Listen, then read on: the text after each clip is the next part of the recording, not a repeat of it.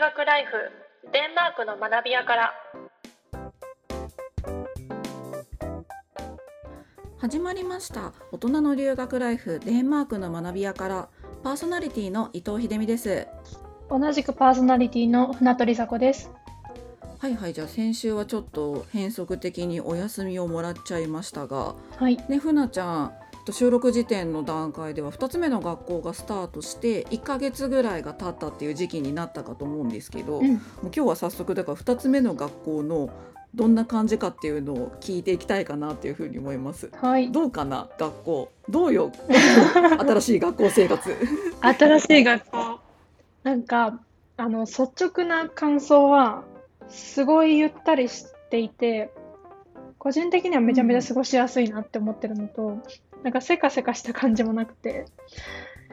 そう。で、あと、結構違うなっていうポイント、前の学校との違うなっていうポイントを見つけたので、結構そのギャップを感じてるなっていうところと、うん。あと相変わらず授業は学びが多くて、前の学校と変わらず楽しいなっていう、へ そんな気持ちを持ってます。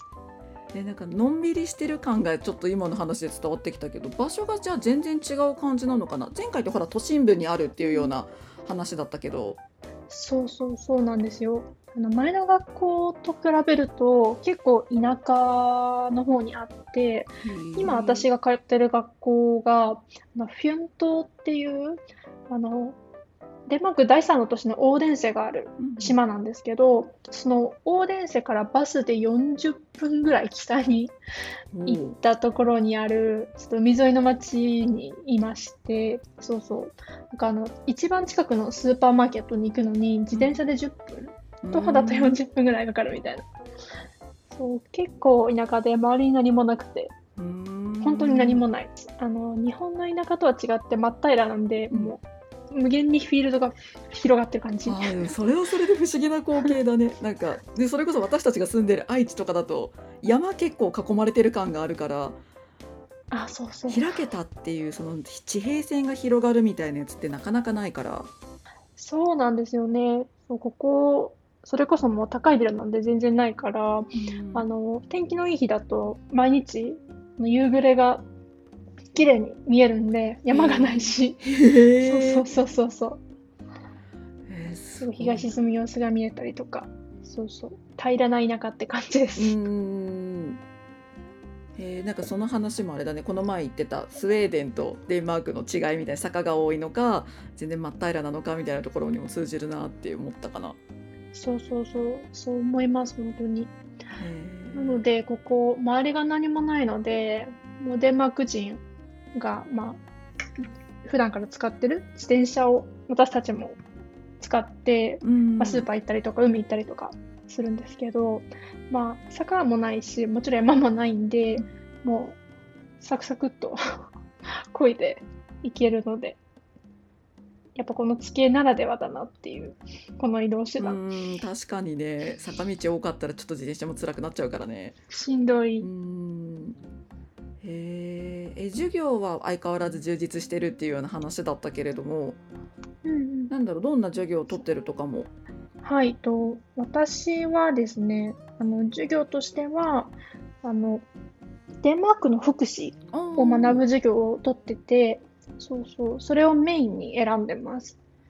あとはあのもう一つのコース、あの subject 教科として、か Personal Leadership っていう、なんか自分の内面と深く向き合ううん。ような授業をとっています。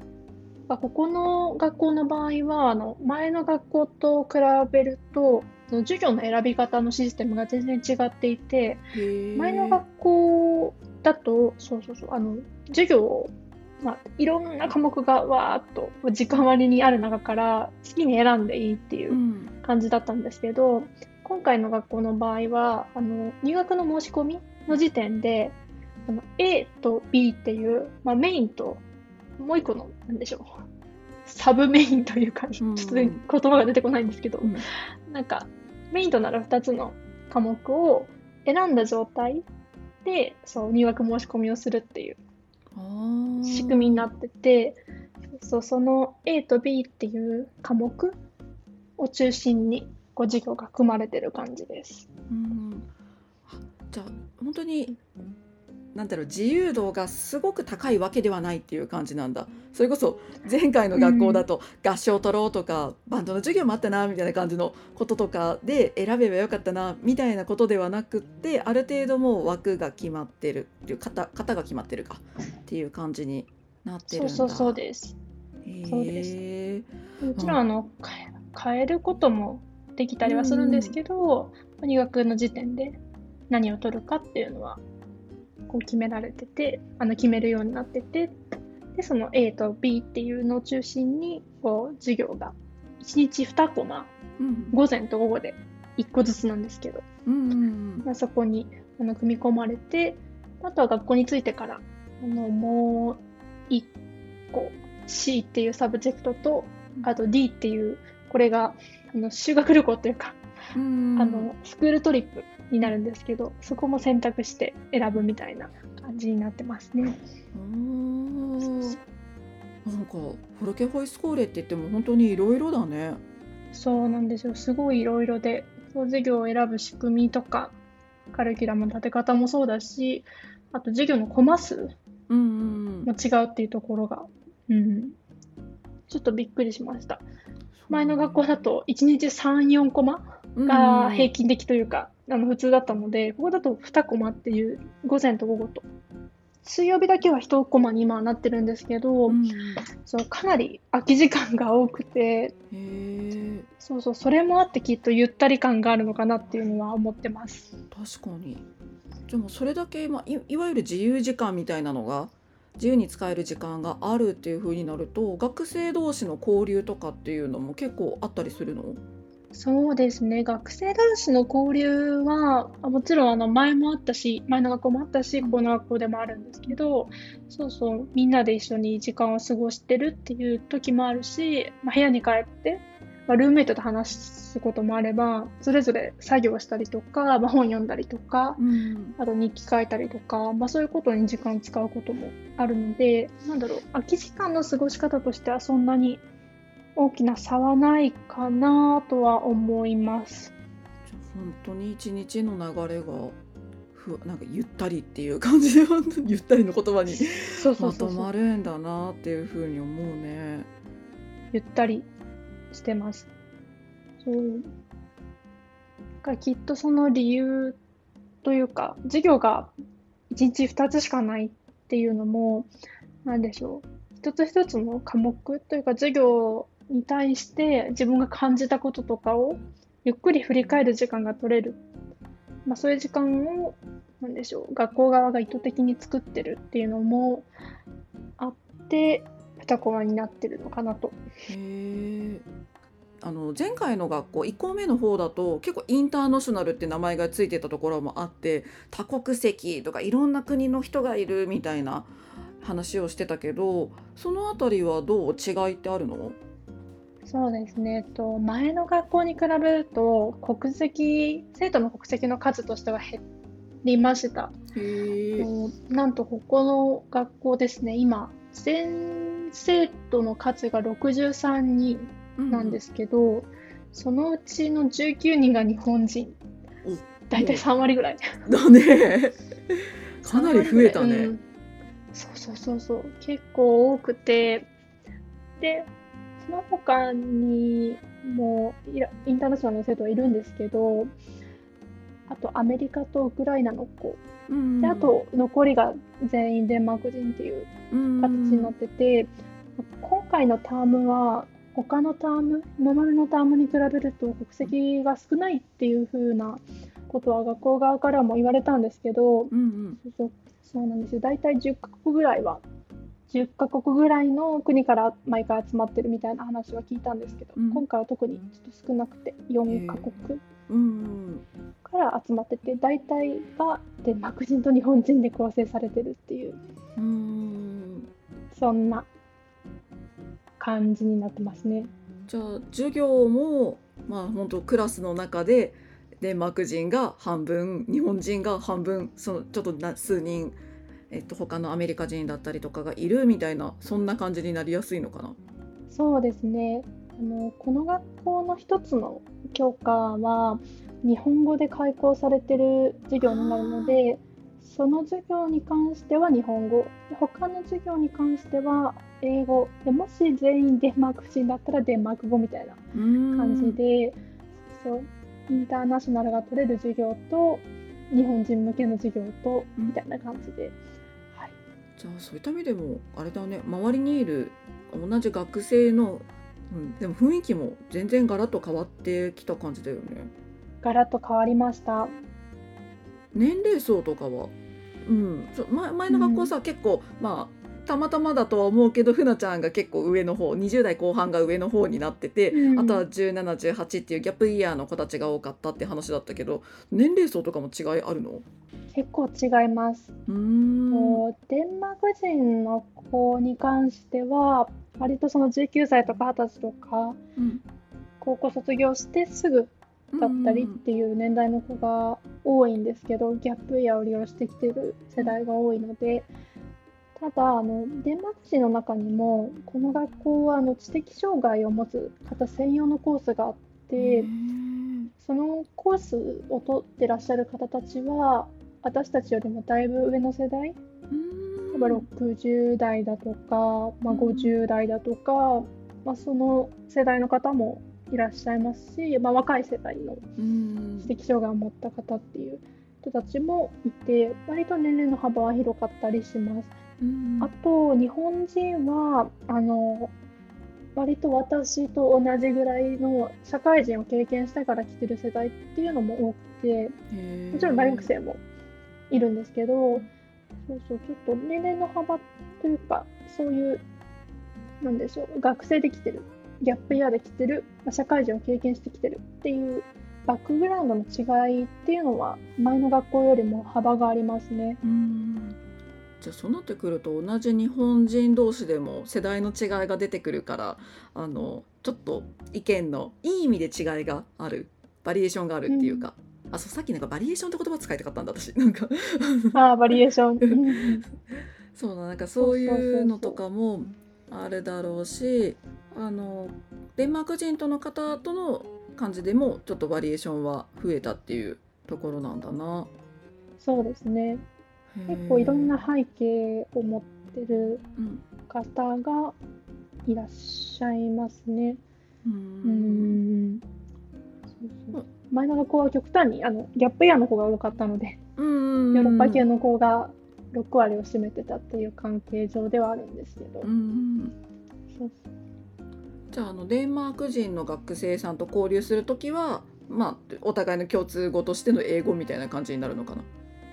そうですね。あのデンマーク人の学生の子たちとは英語で喋ってます、うん、あの知的障害があるコースの方たちはあのデンマーク語のみを使う方が多いので、うん、なかなかちょっと英語でのコミュニケーションが難しい場合があるんですけど、まあ、そういう場合はあの先生たちがちょっと通訳してくれたり他のデンマークの子が間に入ってくれたりとかしつつ、うん、あとノンバーバルなコミュニケーションであのそう一緒になんだろう盛り上がったりとか、そういうことはしたりはしてます。へえあれさっきコースがあるって言ってたけどその知的障害のある方たちはじゃあそういった意味では別枠の授業を取ってるみたいなイメージなのかな？あそうです。完全に別ですね。まあ、の日本でいうところのそれこそ小学校とか中学校にある特別支援学級みたいな形で知的障害のある方が学べるフォールケ・フォイスコーレのコースがあるみたいな。うん、似てるとは思います。うん、ただあのここのコースに入れる方っていうのはなんだろう知的障害があるとはいえ自立した生活をホリキオイスコーレで自分で送らなきゃいけないので、うん、あの自分で自立して生活が一人で送れるっていう条件でしか入れないことにはなってるので、そういう方がいらっしゃるっていう感じですね。うん。なかなかねそういう、うん、なんかこの辺りは言うのが難しいところではあるけれども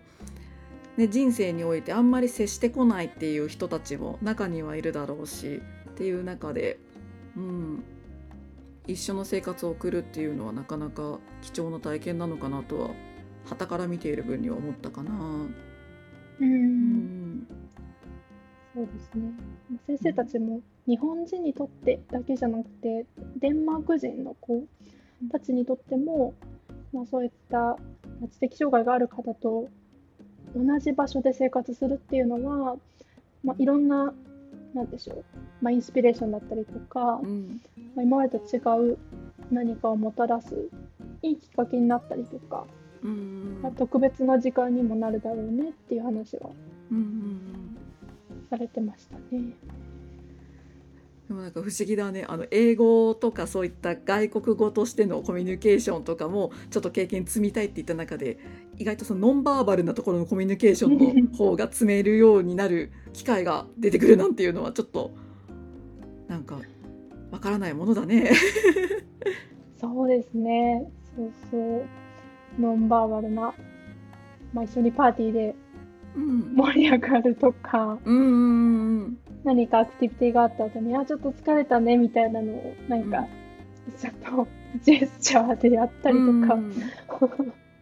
そんな感じですけど、そうそう。もちろん深い話は、私たちもデンマーク語が喋れるわけじゃないので、うんうん。なかなか難しいですけど、うん。え今度あれデンマーク人の方々の英語の感じってどうなの？なんかめちゃめちゃすごいです。すごいんだ。すごいんだ。すごいですって言い方おかしいけど、あの、すごく堪能にみんな使えます。へえすごいなじゃあ結構そのあたりのハードルは低いは低いんだねそのデンマーク人の方からしてみれば英語が喋れる方とのコミュニケーションは、まあ、海外の人とはいえ比較的できるっていうところなんだ。そうですね。デンマークに住んでる方は、割と、なんだろう、英語は普通に第二言語として使える方が多いと思います。どこ行っても、スーパー行っても、